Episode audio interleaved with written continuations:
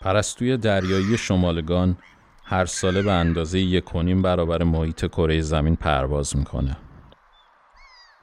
تنها دلیلی که تا الان برای توجیه این طولانی ترین مسیر مهاجرت در جهان عنوان شده وجود منابع غذایی بیشتر در مناطقیه که این پرستوها برای مهاجرت انتخاب می‌کنن.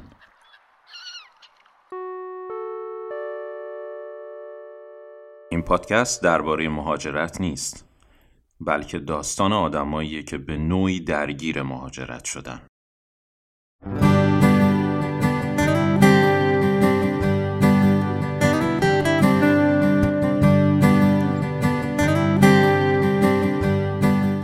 درود دوستان عزیز. از سالن دوازدهم پرواز با شما هستم. تشکر می‌کنم بابت حمایت ها، نظرها و پیشنهاداتتون. مسلما نظرات شما به بهتر شدن سالن پرواز کمک می‌کنه. لطفا page ما در اینستاگرام رو follow کنید چون قراره اطلاعات تکمیلی هر اپیزود اونجا منتشر بشه. page ما رو می‌تونید با search سالن پرواز بدون فاصله نقطه و یا line search کنید. spell ش هم هست S A L O N P A R V A Z. و همینطور لطفا از طریق هر نرم افزار یا سایتی که ما رو میشنوید subscribe کنید تا بتونیم آمار درستی از تعداد شنونده هامون داشته باشیم. و نکته آخر این که این قسمت از سالن پرواز یکم طولانی شده. برای همین در دو قسمت و به صورت همزمان پخش میشه. امیدوارم که لذت ببرید.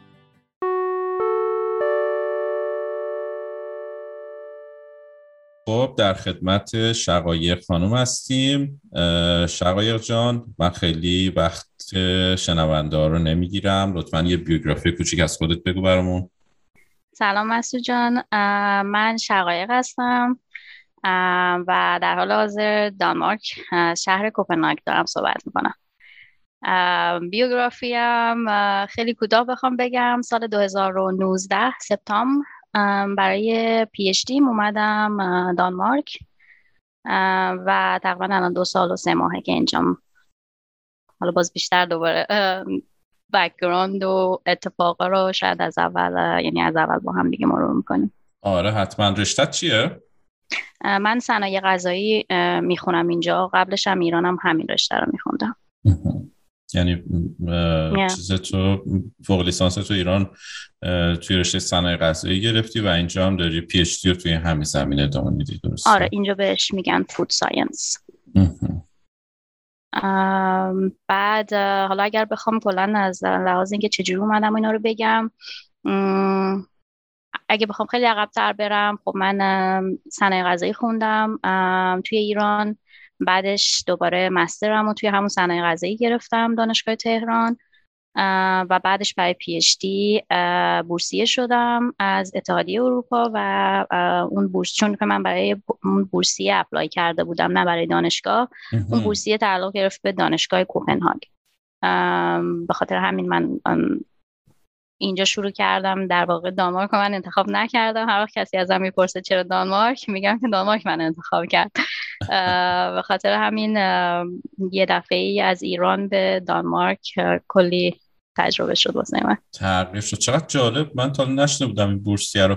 یکم می‌تونی بیشتر در توضیح بدی؟ ببین خود اتحادیه اروپا انواع مختلف بورسیه داره. حالا یکیش که خیلی شاید معروف تر باشه اراسموس باشه. بعد بنیاد ماریکوری یه سری بورسیه میده حالا توی طرحهای مختلف. مثلا قبلا یه بورسیه بود به نام همین بنیاد ماریکوری طرح Rainbow رو داشت. یعنی پروژه های research رو گروهی انجام می‌دادن. توی رشته های مختلف حول یک موضوعی اینا شروع کردن کار تحقیقاتی انجام دادن و بورسیه خیلی خوبی هم میده. یعنی حقوقای بالایی میده و کلا پولی که در نظر می‌گیره برای قسمت مختلف یعنی مثلا من دوستایی می‌شناسم که چه می‌دونم موبایل شخصیشون رو از این بورسیه می‌خرن. نمی‌دونم میره دوچرخه می‌خره از این بورسیه. خیلی متنوع و همه چی پوشش میده کورس های مختلف ولی مال من بهش می‌گفتم پروژه تلنت و یه تو یه پروپوزالی رو ارائه میدی. حالا یه سری کوالیفیکیشن های خیلی سختی داره. حالا بعضیش شاید مسخره باشه از نظر من. مثلا فرم خیلی تو مرحله فرمت reject میشن. چون که اون پروپوزال رو دقیقا توی فرمت خاصی باید بنویسی و ازت همکار مثلا می‌پرسن که توی اونجا باید پر کنی با چه استادی می‌خوای کار کنی با چه شرکتی می‌خوای کار کنی و طرح تو پیشنهاد میدی و حول موضوع بیشتر محیط زیست و می‌دونم سلامت و این چیزا هم میچرخه. یعنی هر دفعه حالا یه هدفی دارن از دادن این بورسیه. و من این طرح خودم پروپوزال خودم نوشتم. حالا همینطوری هم اتفاقی یعنی می‌دونستم که به دانشگاه کوپنهاگ میدنش. و من اون یه نگاهی هم تو تو سایت کردم و زیر استادا رو انتخاب کردم و حالا چون قبلش یه time کوتاهی هم تجربه کاری داشتم یه دو سه شرکتی هم می‌شناسم که اتفاقا توی دانمارک هستن. اونا رو هم آوردم توی پروپوزال خلاصه کل این تجربه و داستانا یه package درست حسابی شد که بورسیه رو من گرفتم. و فکر می‌کنم 425 تا اپلیکیشن بودن. چون که خیلی مراحلشون هم خیلی واضحه. مثلا هر مرحله که رد می‌شدی یه ایمیل می‌زدن که خب از 425 نفر مثلا الان 50 نفر انتخاب کردن. بعد از اون مرحله بعدی مثلا گفته 10 نفر انتخاب کردیم. اینا رو دونه به دونه ایمیل می‌زدن و خیلی سر time و خوش موقع و خیلی سریع پروسه پیش رفت یعنی مثلا من یادم پروپوزال من توی عید نوشتم و من توی June پذیرشم دیگه نهایی شده بود. خیلی سریع پیش رفته آره یه همچه حالتی داشته و اینکه خب حالا کلی هم داوری می‌شد توی دانشگاه بعد چند تا داور خارجی داشتن از حالا کل اروپا که اون امتیازبندی می‌کردن دیگه. بعد تمام امتیازا رو میذاشتن روی همدیگه و می‌گفتن که خب حالا بالاترینا فکر می‌کنم 22 نفر از این 425 نفر رو می‌خواستن توی این کالی که داشتن. که من یکی از اونا بودم و میگم اصلا از اون روزی هم که من کلا من یادم بودم که می‌گفتم فقط آمریکا. من اگر بخوام جای پی بخوام باید آمریکا باشه. ولی خب بعد از یه پرسه طولانی که شاید خیلی این پرسه رو طی کرده باشن و کلی ناامیدی و بالا پایین بعدش تجربه کرده باشن. من دیگه اینطوری بودم که خب باشه دیگه حالا اروپا هم دیگه حالا دیگه تیر خلاصی دیگه می‌زنیم و اینا نمی‌دونم هیچ ایده ای از اروپا من نداشتم. یعنی واقعا اینطور بودم که خب اروپا که همینجا بیخ گوشمونه که نه بابا فایده نداره که همه آخرش میرن آمریکا منم بعد برم آمریکا و یه حالت خیلی با اعتماد به نفسی چون من هیچ بچه درس خونم نبودم ولی نمی‌دونم این انتظارات از کجا اومده بود. نبودی الان تو همین چند دقیقه که صحبت کردی کلی چی میگن اطلاعات گرفتیم در مورد اینکه تو بچه درس خون بودی و واقعا دمت گرم بابا. خیلی عالیه کارت. خیلی کارت درسته. همین که بین 425 نفر یه چنین بورسی خیلی خوبی گرفتی باعث افتخاره و ما هم که داریم اینو میشنویم خیلی بهت افتخار می‌کنه لطف داری. ولی خب میگم بله از نظر من بیشتر پکیج آدم هاست که یه نتیجه خوبی میده تا اینکه حالا مثلا یه نفر یه بود از نظر من یک بودی بخواد فقط درس خوندن که ایرادی داشته باشه. این مدل من نیست. یعنی همیشه ترجیح میدم انرژیمو تقسیم کنم توی زندگیم بین چیزهای مختلف. بخاطر همین اون آدم میگم بچه در خونه درسونه که ما انتظار داریم عذاب در نیومدم. ولی خب از پکیج هنوز راضیم. یعنی ظاهرا داره جواب میده. دیگه خلاصه که خیلی سریع این پرسه پیش رفت و من یادمه که من فقط سه تا دانشگاه روزای آخر چون که آیزم داشت منقضی می‌شد و اصلا یه ورشایت بعد داشتم و از اونجا که آدمایی هم دیده بودم توی ایران که خب سالهای خیلی زیادی برنامه میریزن برای مهاجرت اینطور بودم که خب نه من مثلا من دوست ندارم هفت سال هشت سال ده سال مثلا همش بگم که من می‌خوام برم چون واقعا مهاجرت یه چیزیه که زندگی آدم روی پاز می‌ذاره انگار یعنی قشنگ آره. انگار همه چیز متوقف میشه تا اینکه تو به اونجا هر تصمیم بخوای بگیری کنارش یه سوالی میشه که خب حالا اگه رفتم چی؟ مثلا می‌خوای یه گربه بیاری یه پت بیاری بعد به این فکر بکنی که اگه سال دیگه اگه سه ماه دیگه اگه شیش ماه دیگه من پذیرشم اومد یا کارم اوکی شد با اون چیکار کنم؟ برای همه چی. رابطه عاطفی می‌خوای شروع بکنی با خود این سوال پیش که خب من اگه بخوام برم با partner م چیکار بکنم؟ یا مثلا با شوهرم با خانومم چیکار بکنم؟ این چیزا باعث میشه که من برای خودم deadline گذاشته بودم دو سال. دو سال تموم. نگرفتی باید هر جوری شده چشمتو ببندی روی قضیه مهاجرت و بری. بخاطر همین اون دم آخری خیلی تیر خلاصی زیاد می‌زدم و یه سه تا فکر کنم سه تا سه جا فقط ایتالیا apply کردم و یه دونه این بورسیه که حین سرچ ایتالیا من اینو پیدا کردم اتفاقا. یعنی جوری شد که و یه دونه از دانشگاه های ایتالیا رو من پذیرش گرفتم. اینم پذیرش گرفتم و ایمیلاشون همزمان با سر من اومد. حالا که خنده دار که میگم من بچه درس خوندم یه ذره حالت گیجی هم دارم ایمیلا با هم اومده بود. بعد من اصلا فکرشو نمی‌کردم که من این بورسیه رو بگیرم. فکر می‌کردم اون دانشگاهی که ایتالیا پذیرش گرفتم برای من درخواست مصاحبه زده. خلاصه خودم آماده کردم و, و به خاطر که تیر خلاصی نمون این پروپوزالی که نوشته بودم یه سه چهار دانشگاه من فرستاده بودم. همون پروپوزال یه ذره پایین بالاش کرده و گفتم خب که همونه آماده و اینا مصاحبم مصاحبه هم کردم. هنوزم فکر می‌کردم که اون دانشگاه است. پذیرش آخرم که اومد. یعنی بازم فکر می‌کردم هنوز هنوز فکر می‌کردی برای هنوز فکر می‌کردم اون هنوز مال اونجاست. بعد خیلی برام عجیب بود که مثلا خدا رو شکر آدم گیج‌تر از منم هست تو دنیا. خب. خیالت راحت. من از همه گیجترم فکر کنم. خلاصه که من تا مرحله آخر آخر بعدش تازه فهمیدم که ای چه جالبی. مثلا دانمارک مثلا ایتالیا نیست.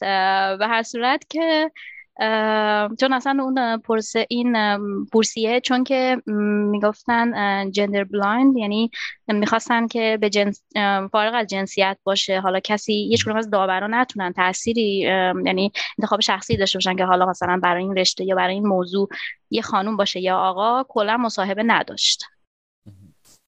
به خاطر من فقط اپلای کردم و بورسیه رو گرفتم. همین بود. یعنی من تا روز آخر تو استادم هم ندیده بودم. خیلی. شیک و تمیز رسیدم دانشگاه و میگم حتی مثلا یکی دو روز اول بعد استاد منم آدم خاصی. حالا باید مثلا یه ایمیلی می‌زد من ایمیل زده بودم معرفی کرده بودم. هیچ به من جواب نداد. یعنی پروسه ثبت نام منم خیلی سریع پیش رفت از طریق منشی دانشگاه پیش رفت من چه ایمیل می‌زدم؟ خبری نبود. تا دم آخر آخر که من یه نامه اپلیکیشن ثبت نام دانشگاه می‌خواستم که برم ویزا بگیرم دانمارک. سفارت دانمارک توی تهران. و اینطوری بود که هرچی من ایمیل می‌زدم به استادم که نامه باید تایید بکنی که من دانشجوتم و مثلا حال بورسیه گرفتم تا منشی بتونه من نامه بده خبری از ایمیل نبود. ایمیل می‌زدم جواب نمیومد آخر کاری می‌زدم به منشی که برو بزن در اتاق اینو بزن بگو آقا این نامه رو بده به ما. خیلی خنده داره. مثلا فرض کن ایمیل زدی کلی بادم بعد چیز می‌کنی به اتاق بغلی؟ تق تق تق. آقا این ایمیل رو جواب بده لطفا. ببین رسما استاد من این شکلیه رسما این شکلیه.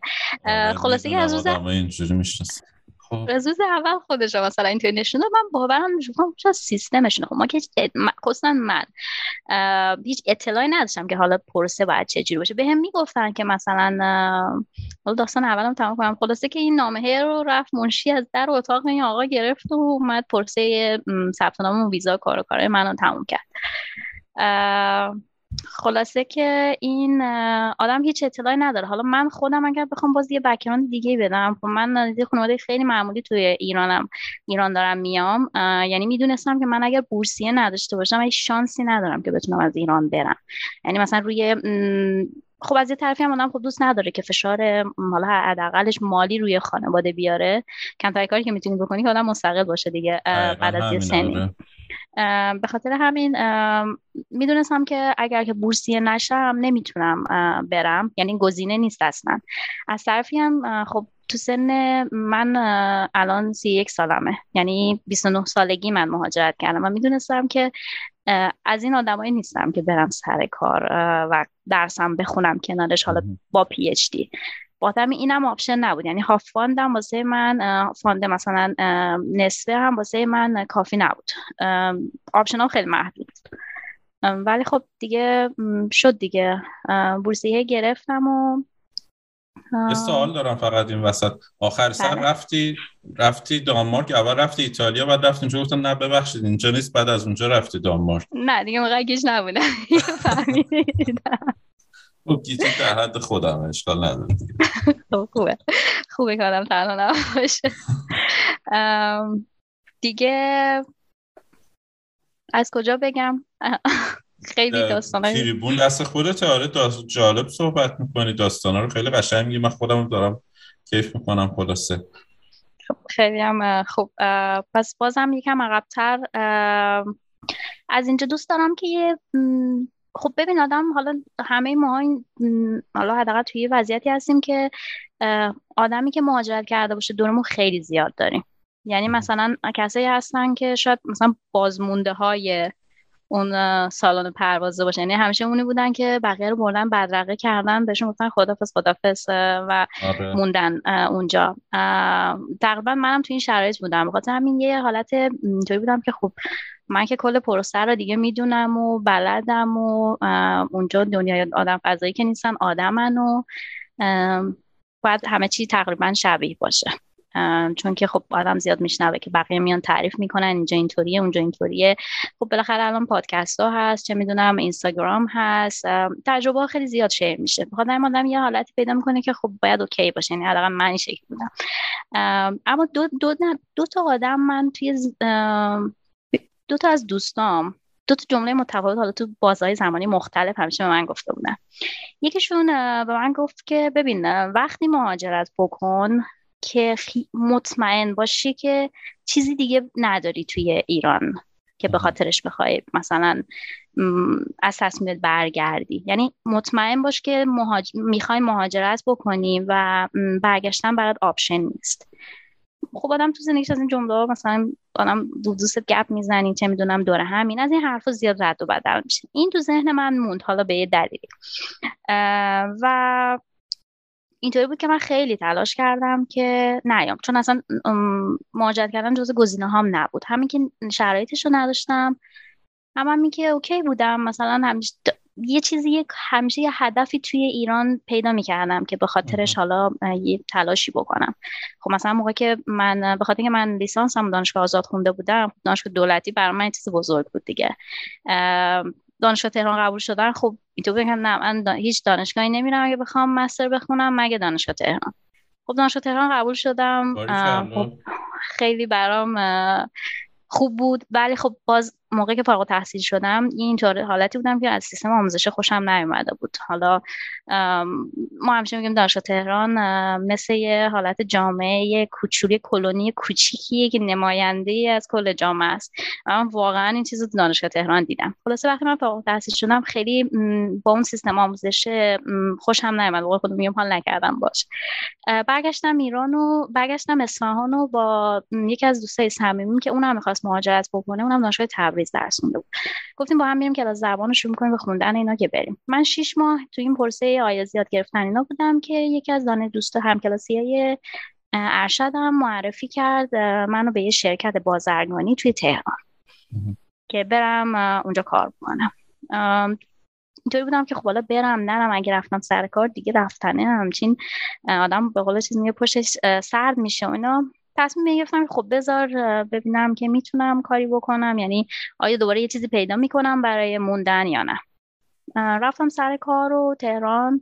چون من قبلش کرج زندگی می‌کردم. دانشکده ما کرج بود. یعنی دو سال کرج بودم. اومدم اصفهان شیش ماه. دوباره برگشتم رفتم تهران. نزدیک به یک سال و نیم دو سال من اونجا کار کردم. تجربه خوبی بود واسم. خب شرکت بزرگ بود همیشه خیلی عالی فلان. بعد یه روزی که تو همون خیابون تهران و حالا خونه من نزدیک انقلاب بود خیابون انقلاب بود. اونجا داشتم بر خودم اینو بودم که همچین دو دل بودم که خب کار مثلا پیشرفتی توش نمی کردم حالا به خاطر اینکه ما خوردیم تو اون شرکت بازرگانی بودیم دیگه. ما خوردیم به اون شرایط ترامپ و تحریم و این داستانا پیش نمی‌رفت. قراردادا رو کنسل می‌کردن. این فرصته برای من پیش نمی اومد که من بتونم یه تجربه درست حسابی پیدا کنم. یه ترینینگی برم مثلا اروپا. چه می‌دونم با یه توی یه محصولی یه شرکتی مثلا بتونم متخصص بشم یا بیشتر اطلاعات بگم. اینا پیش نمی‌رفت واسم یه خیلی نامه شده بودم اینا اینطور بودم که خب برم یه کار دیگه کارم عوض کنم یا برگردم به اون پروسه رفتنه چون من همچنان روزا می‌رفتم سر کار شبا میمدم خونه برای آیلتسم می‌خونم یه بار امتحان دادم نمرم یه دونه اسکیلام کم شد. اینطور بودم که وای دوباره دیگه نمی‌تونم. من تو خیلی شرایط سخت دارم مثلا می‌خونم و خب باز دوباره هزینه و تایمه و انرژی و همه اینا اینطور بودم که مثلا چرا نمیشه.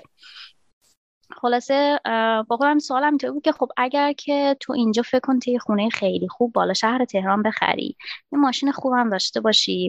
یعنی می‌خوام بگم زندگی ایداله که مثلا مدل تهران حالا دوست رفیقا دنبالت خانواده همه چینا. یه حسی من نه من راضی نیستم. من اونم داشته باشم. احساس می‌کردم که خوشحال نیستم بابتش. یعنی هدفه نبود واسه من. خونه و ماشین و نمی‌دونم وضعیت مالی اینگاه هدف برای نبود. یه چیز بالاتری می‌خواستم. این شد که من کارم استفاده دادم یه چند وقت بعدش و دوباره برگشتم اصفهان برگشتم خونه و شروع کردم خیلی جدی زبان خوندن و امتحان جیاری بده و آیز بده و این داستانا. که از غذا شد. حالا بعد یک سال و نیم بعد از اینکه من استفاده دادم من تونستم این بورسیه رو بگیرم و بیام دانمارک. این پیرو حرف اول دوستم که مطمئن باش چیزی برای یعنی چیز دیگه نداری که بخواید بابتش بجنگی. چون که به من می‌گفت که هر هر موقعی که اگه مهاجرت کردی یا احساس کردی که یه جایی یه شانسی توی ایران داشتی یعنی می‌تونستی زندگی بهتری داشته باشی سخت تحمل کردن سختی مهاجرت بعد خیلی سخت میشه. همش میگیم من اگه الان برمیگشتم ایران الان فلان شرایط داشتم فلان اتفاق خیلی حرف جالبی زده دوستت حالا بار اول من یه چنین دیدیو میشنوم در مورد تصمیم گرفتن بر مهاجرت. و پیشنهاد می‌کنم اگه کسی داره اینو میشنوه و در حال تصمیم گیریه این به این چیزی که شقایق گفت دوباره گوش کنه و این تجربهش رو دوباره گوش کنه می‌تونه خیلی کمک کننده باشه. خب ببخشید قطعت کردم. نه خواهش می‌کنم. اوکی. یه جمله خلاصه این مهاجر پذیرشی که اومد. من یکی دیگه از دوستای من از این رو که حرفای فلسفی زیاد این برون می‌زنه بعض وقت اصلا من نمی‌گرفتم این چی میگه. ولی خب جمله ها مثلا می‌دونستم که یه جایی به درد من می‌خوره. چون که از این آدمای ریزبین تحلیل بکنه نمی‌دونم عمیق توی زندگی مثلا یه همچین حالتایی هم داره. و الان هم هر, هر دو این آدمایی که دارم در صحبت می‌کنم هر دوشون الان می‌کنن زندگی می‌کنن. حالا ایالت های مختلف. خلاصه این به من گفت که روزی که فهمید که من مهاجرت می‌خوام بکنم و کنم اوکی شده به من گفت که ببین هر کسی که هستی هر کاری که داری می‌کنی اصلا فراموش کن. تمام قضاوت ها تمام پیز, پیز زمین های ذهنی هر چیزی داری یا اینا رو بذار کنار. همچنین با یه ذهن پاک و ترتمیز برو. حالا تون کشوری که می‌خوای بری.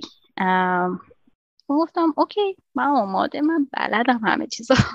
اصلا مشکلی نخواهم داشت بزن به خلاصه اومدم و خب قبلش هیچ وقت خارج از کشور نبودم. یعنی یک بار رفته بودم گرجستان برای همینطوری مسافرت. که یادم من اونقدر مثلا میترسیدم و نگران بودم که مثلا شاید زبان من از خواهرم بهتر بود. ولی مثلا می‌خواستیم بریم پول چنج بکنیم. من از ترس داشتم سکته می‌کردم که من نمی‌تونم انگلیسی حرف میشه تو بگی؟ مثلا در این حد مثلا حرف نمی‌زدم و بلد نبودم. مثلا خواهرم حتی این کارا رو می‌کرد. حالا حساب کنید که من یوهایی چمدون رو بسته بودم و داشتم می‌رفتم. سعی کردم به بین یعنی اینطوری نبینمش چون که میترسیدم از اینکه خب حالا چی میشه. خب من هیچ فامیل هیچ کسی نداشتم. من یادم اون موقع که دنبال کارهای بیبی تا اینا بودم رفتم سر این آژانس مسافرتی سر خیابونمون که مثلا بپرسم که ویزا چه شکلیه و مثلا من گواهی نامه و چه مثل مدارک بعد چی می‌خوام چی نمی‌خوام. چون مثلا مثل مدارک ترجمه بکنم. بر بابت احتیاط که مثلا یه موقع اونجا احتیاجم نشه که یه موقع بخوام ببرم حالا سفارت یا بخوام دنبال کسی بگم برام ترجمه بکنین داستانا. هیچی ایده نداشتن هیچی نمی‌دونستن از دانمارک. گفتم ما نمی‌دونیم اصلا. حالا دلیلش هم که خب کلا اسکاندیناوی منطقه یعنی این جزء کشورهای گرون دنیا حساب میشه دیگه مثل دانمارک. بخاطر ایرانی یا ایرانی که خیلی قدیم اومدن خیلی قدیمیان یا اینکه پناهنده هستن و یا اینکه دانشجوان. و فاس... خیلی فاصله های ذهنیشون هم مثلا خیلی مثلا خیلی متفاوته. یعنی اونی که مثلا خیلی قدیم اومده ذهنیت خاصی از ایران داره. اونی که پناهنده اومده خوبای سختی خیلی زیادی اومده.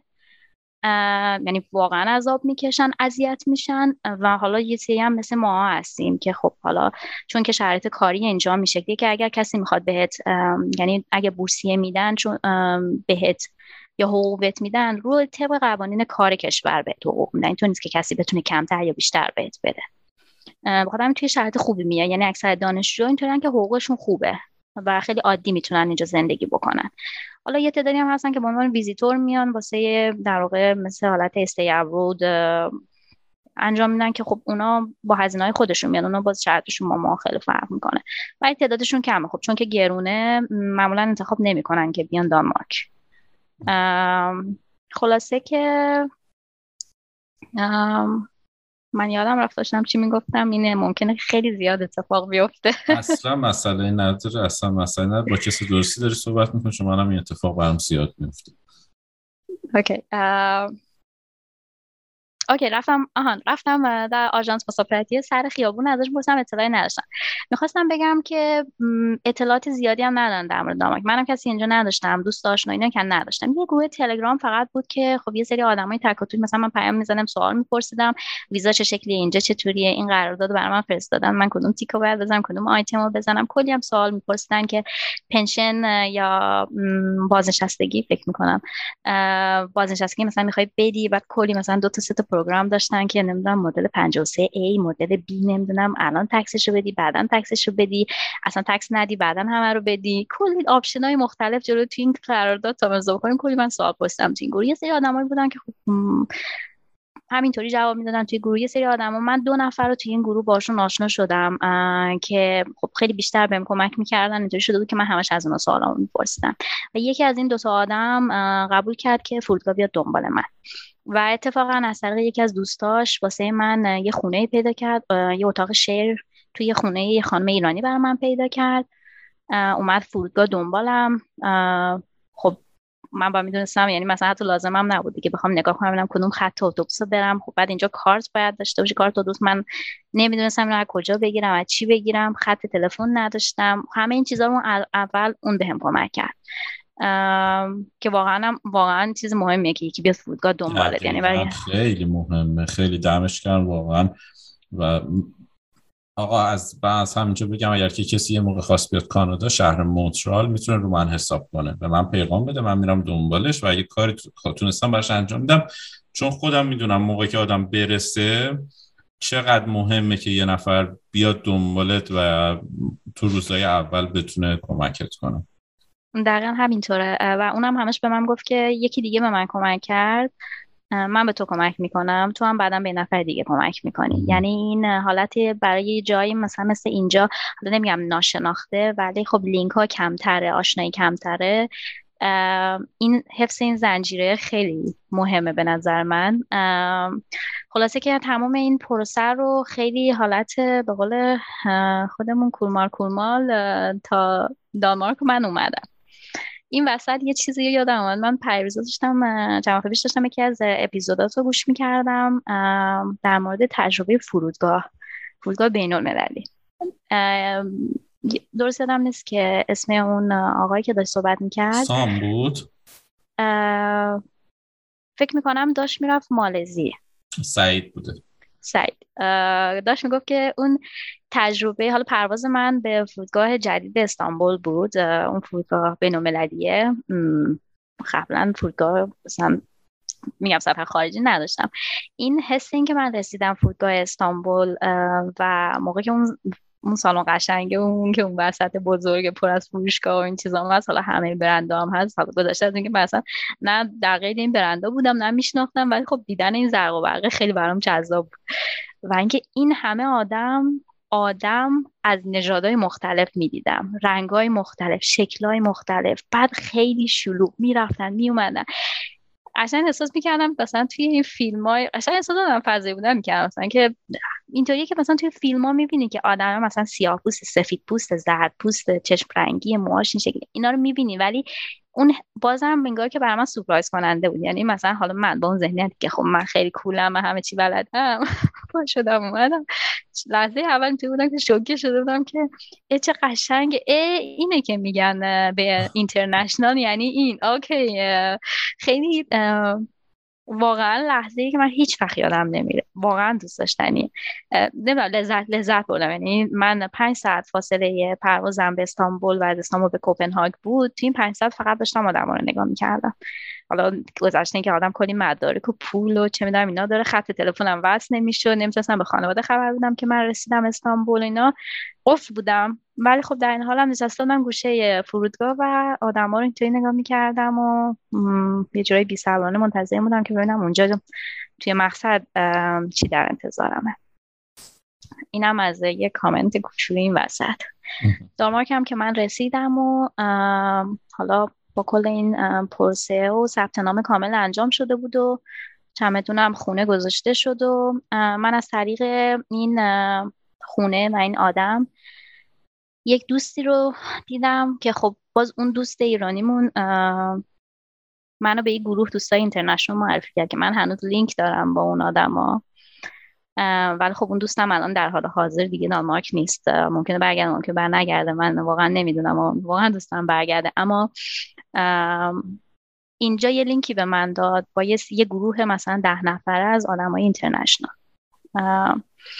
و چرا اینو میگم؟ به خاطر اینکه یه چیزی که اینجا خیلی مهمه به نظر من دوسته. اصلا یه معنای دیگه ای داره. حالا گذشته از اینکه ما وقتی میایم مهاجرت می‌کنیم اگر که خانواده اونجا نداری دوست حکم خانواده بر پیدا می‌کنن. یعنی واقعا مهمه. بعد حالا باز اگر بخوام عمیقتر صحبت بکنم از تجربه ها تنهایی که من اینجا تجربه کردم هیچ وقت تو زندگیم حتی لمسش هم نکرده بودم. اصلا از یه جنس دیگه است. یه چیز دیگه است از نظر من. یه نمی‌دونم شاید بهش مثلا نگیم تنهایی بهش بگیم که پشت حس که پشتوانه نداری. برای من یه همچین حسی بود. به خاطر همین دوستی خیلی مهم. و کلا هم اینکه دانمارک یه ما همش میشم که اینا خوشحالترین مردم دنیا. البته در حال حاضر اینا رتبه یک نیستن رتبه یک فنلاند اینا سه هستن. ولی همچنان اختلافشون خیلی کمه. یعنی اصلا ربطی نداره که اینا واقعا کیفیت زندگیشون بالاه ولی من اسمشو نمی‌ذارم خوشحال ترین مردم دنیا. من میگم اینا راضی ترین مردم دنیا هستن. این حس رضایت داشتن از سیستم و زندگی اینجا واسهشون حالا دلیل خیلی مختلفی داره. یعنی از زیرساخت شهریشون من می‌تونم بگم. تا امکاناتی که بهشون میدن تا بازنشستگی امنیت تعداد افراد زیر خط فقر. کاملا باید موافقم شقایق چون که اینا هر کدوم از این اینا تعریف های مختلفی داره تو دنیا و هر کدوم از این مؤسساتی که این تحقیقات رو انجام میدن که بسنجن که کدوم کشور الان حالا خوشحال ترینه به قولی یا اینکه راضی ترینه یا هر چیزی. یه سری آیتم های مختلف دارن. مثلا ممکنه جرم و جنایت توی یه مؤسسه X انقدر درصد از اون نمره رو داشته باشه. و میزان جرم و جنایت توی مؤسسه وای انقدر درصد داشته باشه. ولی منم با کاملا موافقم. چون این خوشحالی یه حس درونیه و تو مترو معیاری نداری که بخوای اونو بسنجی. یه چیز یه چیز خندهداری مثل اینه که ما تو ایران معمولا می‌خوای به سرکم یا آقا ایمان داشته باشه خب تو چطوری می‌خوای ایمان رو بسنجی مثلا؟ چطوری کن اینا یه سری چیزاست که به قول شما تعریف های خیلی مشخصی شاید نداشته باشه. دقیقا همینطوریه. به خاطر همین میگم خوش خوشحال ترین بودن یا اینا اصلا این تعریف ها یه مقداری یعنی راحت نیست که توی گروهی بذاریش بعد بگی خوشحال ترین بگی مثلا ناراحت ترین یا اینا اینطوری نیست از نظر من. بعد حالا اگه برگردم به باز دوباره سپتامبر 2019 موقع که من رسیدم اینجا خب مثل هر روز من برم دانشگاه و اینطوریه که سیستم آموزشیشون اولین چیزی بود که اجرای منو شوکه کرد. به خاطر اینکه معمولا ما اینطوریم که خب این حالت این که یکی مثلا رئیس و چه می‌دونم زیر دست و این حالت رو ما خیلی داریم. اینجا اصلا وجود نداره. یعنی میگه خودشون میگن وجود نداره. در این حالم بهت میگن وجود داره ولی تو نمیبینیش. من اینطوری نیست که به روت بیارن که خب من رئیستم تو مثلا کارمند منی. و در این حال آزادی خیلی زیادی بهت میدن. یعنی من عنوان دانشجوی پیشی رسیده بودم اونجا نمی‌دونستم باید چیکار کنم. واقعا هیچ ایده نداشتم که خب الان کلاس کورس کورسی واحد باید برداری هر وقت دلت خواست. برو تو سایت ببین نگاه کن چه خبر. یعنی اصلا نمی‌دونستم باید چی کار بکنم. یعنی یه چند ماهی برای من گذشت که من تازه بفهمم که تو این پی اچ دی من باید کجا چیکار کنم از کجا شروع کنم چیکار بکنم. و این آزادی که بهت میدن یه جورایی هم خیلی خوبه. همین که خیلی گیج کننده است. یعنی من یادمه که با یک آقای دانمارکی من داشتم صحبت می‌کردم در به من گفت که حرف همین آزادی این داستانا بود. گفت که ببین من دوست ندارم این آزادی رو به خاطر اینکه اینقدر به ما آپشن میدن که گیجمون می‌کنن ما نمی‌دونیم بعد چی کار بکنیم. یه مقداری حالا خندم گرفت از این حرف. اون برمیفته یکی دیگه از این برمیفته خب. دقیقا همینطوریه. ایران مثل ایران و اینا می‌تونی بعد انتخاب خاصی نداری اون موقع دیگه مشکل همینه همین یه option رو داری می‌تونی انتخاب بکنی می‌تونی انتخاب بکنی. اینطوریه قرن خلاصه که این آزادی خیلی خوبه ولی خیلی گیج کننده بود. حالا روزا بر من حالا من سپتامبر رسیده بودم دیگه. با همه اول مثلا یه چیزی که اینجا خیلی من شوکه کرد من چمدون گذاشتم خونه و با اون آقا ما رفتیم نیهاون. در واقع توریستی ترین جای دانمارک. همون خونه رنگی رنگی که اگه اسم کوپنهاگو سرچ بکنی اول این خیابون آره آره. یه تابستون آفتابی گرم. ما رسیدیم توی نوهان. نزدیک کانال که رسیدیم کلی آدم کلی آدم حالا در حال شنا کردن مشروب خوردن پریدن توی خونه خیلی هاشون کامل مثلا میگن تاپلس کامل تاپلس بودن چون تاپلس اینجا مجازه قانونیه. و خانم می‌تونن کلا بالاتنه هرچی از همه رو در بیارن. و به خاطر همین اینطور بودم که خب اول که دیدنش با چشم برای من خیلی جالب بود. هر چقدرم که مثلا من بگم برام عادیه ظاهرا برام عادی نبود. بعد و از این پادکست مهاجرت پسران غیور ایرانی به دانمارک زیاد میشه. خب. دقیقا. بعدش اینه که اینطوری بودم که خب اه خب الان اینا دارن چیکار می‌کنن؟ مثلا اینا دارن تفریح می‌کنن. و این مدل تفریحه بر من معنی نداشت. اینطوری بودم که خب اگه این تفریحه پس من چیکار می‌کردم سی سال گذشته رو؟ مثلا یعنی چی؟ اینطوری بودم که اه خب اینه که تفریح می‌کنن نمی‌دونم یه حس گیجی عجیبه. خلاصه که این حالت مثلا جالبی به نظرم. حالا از این روزهای آفتابی ظاهرا توی دانمارک خیلی کمه یعنی ظاهرا که نه خیلی کمه. و از غذا من توی یکی از اون روزا رسیدم که یعنی در واقع میگن که آب دستته بذار زمین بدو. بدو توی آفتاب. حالا اگه تابستون گرم باشه که دیگه قطعا میری شنا این این سوالا هی تک به تک توی روزمره من بر من پیش می اومد و سوالای خیلی عمیقی هم بود. نمی‌دونم چرا اینقدر عمیق بود واسه من. اینطوری بودن که قشنگ من به چالش می‌کشید. این بعد هر وقت مثلا گفتن چه هوا خوبه. ای اینجا انتظار داشتم خیلی سرد باشه نه و گفتن نه سرد نیست اینجا. چون که خب این یه سری مثلا حالت جزیره طور داره دیگه. بیشتر مثلا رودخونه یه کشور کاملا فلت. با کلی دریا دور تا دورش گرفته کلی رودخونه دریاچه مثلا یه همچین حالت ساختاری داره. و باز یه صحبت می‌کنی معمولا عادت دارم در مورد جای مختلف که دوستان صحبت می‌کنن search من یه موقع دیدی دارم پایین نگاه می‌کنم دارم گوش می‌کنم به حرف تو اما دارم نه نه OK OK. موبایلم search می‌کنم. خب. خلاصه که با یه همچین ساختاری حالا شهر و اینا این سوالای دونه دونه بر من پیش می اومد و هر هم حرف می‌زدم چه هوا خوبه فلانه می‌گفتن که نه تا حالا من مثلا اول سپتامبر رسیدم نه دیگه یه هفته دیگه اینا این تمومه دیگه تابستون. حالا تو ذهن من وسط های مرداد شهریور بود. اینطوری بودم که چی داری میگی آقا؟ شهری شهریور کو تا تا مثلا زمستون اینا یک هفته این شکلی بود بعد دیگه ابرا. کاملا هوا ابر. اینطور بودم که ای چه قشنگ بارون اینا چه چه رومانتیک چه خوشگل اینا. اولین روزی که من حالا من یه دوچرخه فکر کنم یه هفته دو هفته تو کشی که من دوچرخه بخرم. حالا دوچرخه هم که من کام همیشه دوست داشتم یعنی ایرانم بودم. من دوچرخه سواری رو زیاد انجام می‌دادم. حالا یا به صورت مثلا حالا آخر هفته تفریحی یا که باهاش مثلا می‌رفتم استخر می‌رفتم مثلا این بر خلاصه که روز اولی که من اولین باری که من با این دوچرخه رفتم دانشگاه وقتی که رسیدم دانشگاه حالا بارون میومد من تمام لباسام خیس خیس یعنی خیسی که لباس زیرام هم خیس بود. اصلا وحشتناک. بعد من یه کاپشن داشتم که اصطلاحا این ضد آب بود. ضد آب نبود ظاهرا.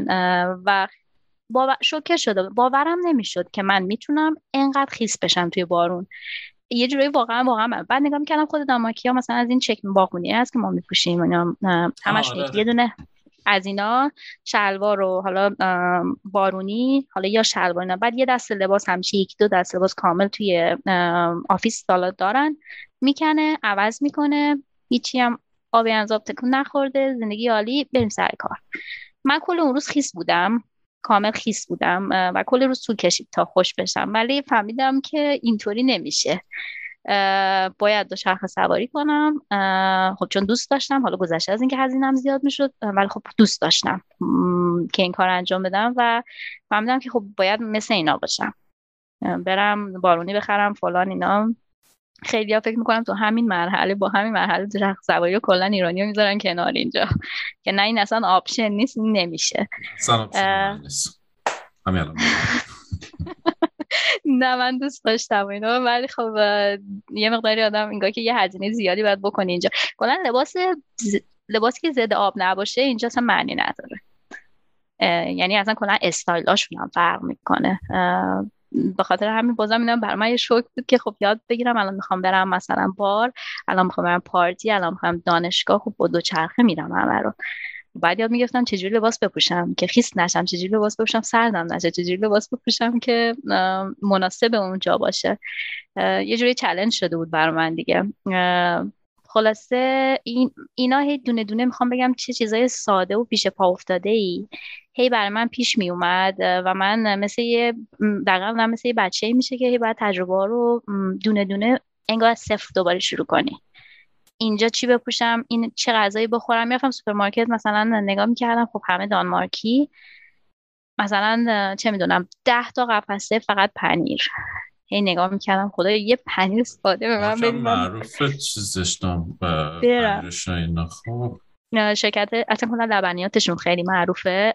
انواع اقسام پنیر مثلا شیر از صفر درصد چربی چهار دهم یک دهم درصد چهار دهم درصد یک نیم درصد سه و نیم درصد option ها خیلی زیاد بود و من همینطوری نگاه می‌کردم و واقعا مثل یه آدم گیج و مات مثلا یه موقع نیم ساعت طول می‌کشید من همطوری واسه دارم روی این نمی‌خواستم هی دونه دونه برم دست بزنم نگاه کنم این چیه؟ بعد یه دونه گوشی دستم با این ترنسلیتورال اپایی که ترجمه می‌کنه دونه دونه روی محصول بگی این چیه اون چیه این چیه. خب بعضی وقتا از این پنیرای رسیده حالا بدبوی خودمون بدبوی اونا خودمون کنم کلی مثلا حالا یه پولی می‌دادی میخریدی میوردی بازش می‌کردی انقدر بوی بد میده که اصلا مجبور بندازی سطح آشغال هم موقع زباله ها هم بذاری بیرون یعنی دنی. عاشق این پنیران. بعضیاشو خیلی بده. بعضیاشو واقعا بده. آره مثلا بلوچیز حالا هم اکثرا دوست ندارم ولی من عاشق بلوچیز موندم. من بلوچیز بعد مثلا من بوی جوراب میده. خب اون که آره ولی خب بسیده داره جوراب تو چقدر چند وقت یه بار بشی معمولا جورابای ما این برو نمیده شبای جان شما. جوراباتو بشور به نظرم. خیلی عالی. می‌کنم نه نه اوکیه. برای من این شکلی یعنی مثلا باز من از این آدمایی هستم که مثلا غذای مختلف امتحان می‌کنم نمیترسم. ولی خب بعضی واقعا هم امتحان هم آره. نمی‌کنن. که من برام قابل درک حالا هزار دلیل ممکن داشته باشه. طرف اصلا نمی‌خواد ریسک بکنه یا حالا دلیل مالی به دلیلی که اصلا کلا آدم سختگیریه توی غذا یا هر چیز دیگه خلاصه که این طول می‌کشه تا آخرش بفهمی که آقا کدوم پنیر رو دوست داری کدوم نداری من اینطوریم که آقا من option نمی‌خوام یه چیزی بدین من برم. فقط توی بودم. اینا گذشت تا باز رسیدیم وسط های اکتبر و اینا. خب این بارونه همچنان میومد و این خورشید اصلا خودش رو نشون نمی‌داد. خب هوا هم رو به سمت تاریک شدن هی میره. مثلا الان که ماه نوامبره طلوع خورشید ساعت هشت و نیم نوه هشت و ایناست غروب خورشید فکر می‌کنم مثلا سه و نیم چهار و اینا بشه خب این بازه کوتاهه. بعد مشکلی نیست که طلوع غروب خورشید کیه. برای من مشکلی بود که تو اون تایمی هم که هوا روشنه بازم خورشید رو نمی‌بینم. بعد ابریش هم از این ابریای ایران نیست که مثلا یه ذره همچین گوگونی مگولی باشه. ابریه مثلا حس سنگین خاکستریه که آسمون قشنگ سنگ اون مدلیه و مرتبا بارون میاد. خب بعد من متوجه نمی‌شدم. من حتی مثلا مثال ساده من قرص بهم گفته بودم من اونجا ویتامین دی بخوری. ولی من از این قرصای ماهانه آورده بودم با خودم از ایران. ماهی یه دونش رو میخوردم. بعد حالم بد بود. حالم خیلی بد بود. نمیفهمیدم چمه. واقعا یه جور عجیبی داشتم. حالا نمی‌تونستم بهش افسردگی ولی به سختی از یعنی نیم ساعت طول می‌کشید من از تخت خواب بیام بیرون. حالا غروب آفتاب طلوع آفتاب باز دیرتره. مثل موقعی که آدم بعد از ظهر میخوابی مثلا هوا روشنه توی مثلا طرف زمستون. موقعی که میخوابی مثلا سه, سه و نیم سه میخوابی. وقتی با میشی مثلا پنج و نیم شیش هوا تاریک شده. آدم دیدی گم گم میشه نمی‌فهمی. روز آره شب الان فردا شده. آره آره, آره. دقیقا. هر روزش همین حس داره. خب من عادت نداشتم دیگه. من از شهر کشور آفتابی میام از شهر آفتابی میام. اینطوری که هوا تاریک شد دیگه روز بر من تمومه دیگه. کار نمی‌تونستم بکنم. می‌تونم آقا تاریک شده دیگه تمومه دیگه. حالا من میشه گفت کل روز بر من تاریک بکنم. این برای من خیلی سخت بود. بتونم باش کنار بیام که هوای هوای داره رو مسر می‌ذاره. و نمی‌تونستم قبول کنم که دلیلش اینه. خلاصه یکی از دوستان گفت تو ویتامین دی می‌خوای؟ گفتم آره من قرص آوردم ماهانه می‌خورم. گفت اونو بنداز دور هرچی هست. برو سوپرمارکت از این قرصای روزانه بگیر. من بودم که ویتامین دی روزانه؟ ویتامین دی روزانه. مثلا دوز 35 فکر کنم میکروگرمه یا مثلا 50 در اینا. گفت روزانه بخور. روزانه گرفتم و اینا باز مثلا یه کوچولو بهتر بودم ولی هنوز حالم خوب نبود. بعد خب می‌دیدم که خیلی ورزش کردن اینجا خیلی مهمه. یعنی فرق نمی‌کنه. الان داره سنگ از آسمون میاد برف میاد بارون میاد. بیرون دارن می‌دونن. باشگاه پر. خیلی زیه بعد کلا دامارکیام همینطوری توی شهر نگاه می‌کنی خیلی همه هیکلای خوبی دارن. خیلی مرتب و همچین هیکلای مناسب و ورزش کردن اصلا یه چیز خیلی مهمه. و دلیلش هم باز دوباره همین هواه اون هوای خیلی هوا یه جوریه که باید ورزش بکنی که سطح هورمون شادی تو بالا نگه داری وگرنه واقعا رو آدم اثر می‌کنه. بعد ساده من خواستم برم بیرون بودم. یه سه اینطوری داشتم معذب بودم. نمی‌تونستم مثلا اون حس ناامنی که مثلا به عنوان خانم من شاید توی ایران تجربه می‌کردم این هنوز باش کنار نمیمونه. حس می‌کردم آدما دارن نگاه می‌کنن. وای نه بلوزم کوتاهه. وای حالا مثلا اینجا میطوریه. باز بر من خیلی طول کشید. من اینطوری بودم که خب شروع کردم دویدن توی باشگاه. توی یه دونه باشگاه کوچیک توی جایی که زندگی می‌کردم داشتم. روی تردمیل شروع کردم دویدن و اینا.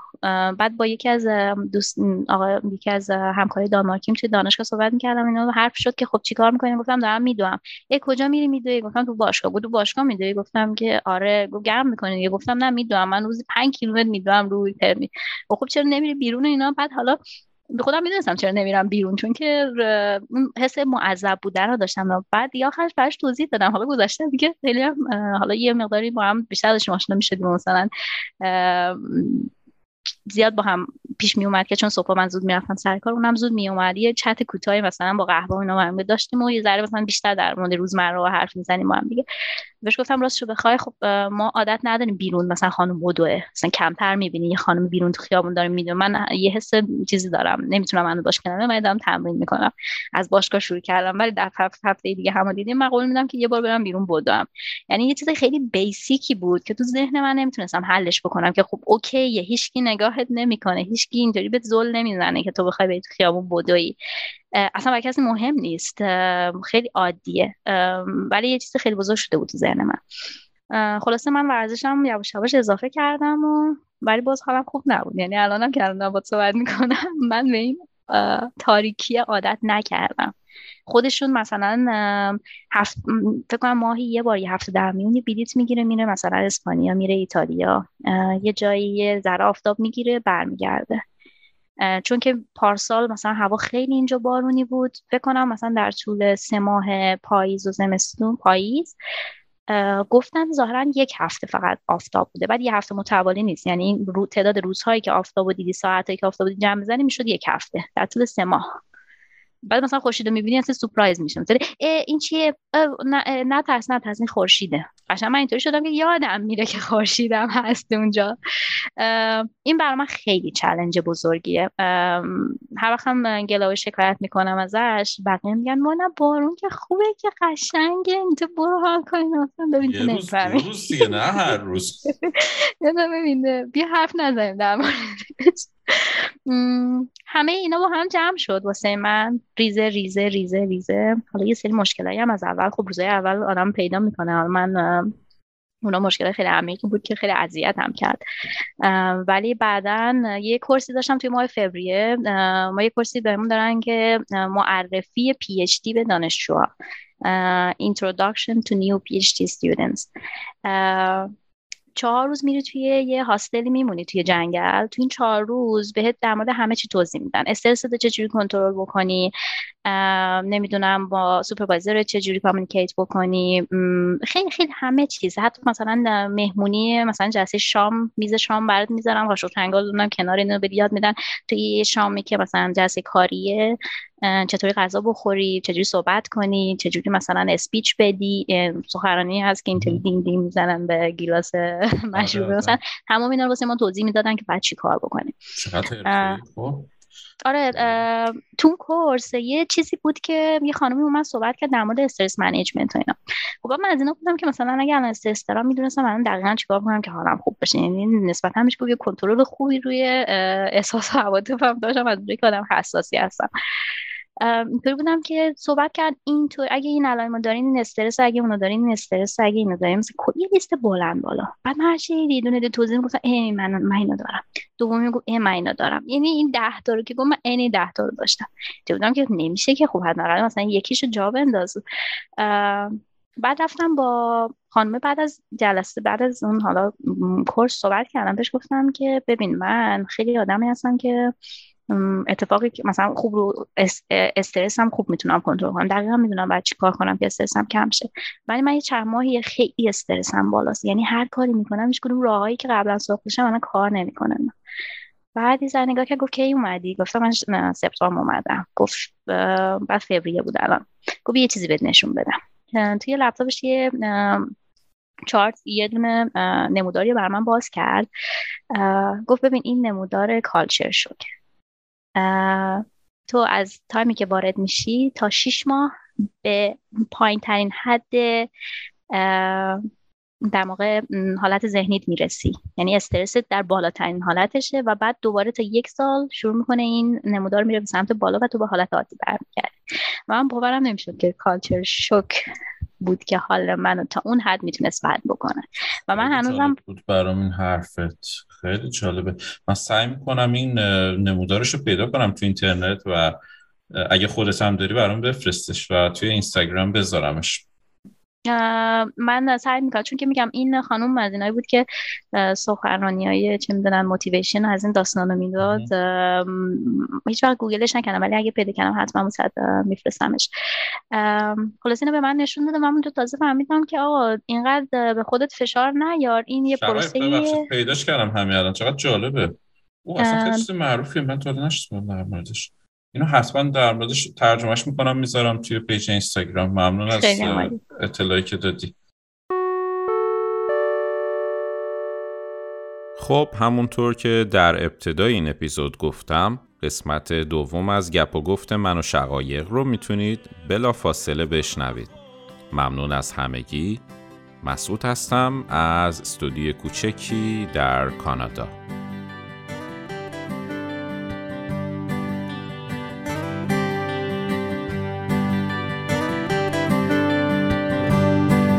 صد بار کفن را به تنم شاد بپوشی. این تار و پی از دار به پا شد.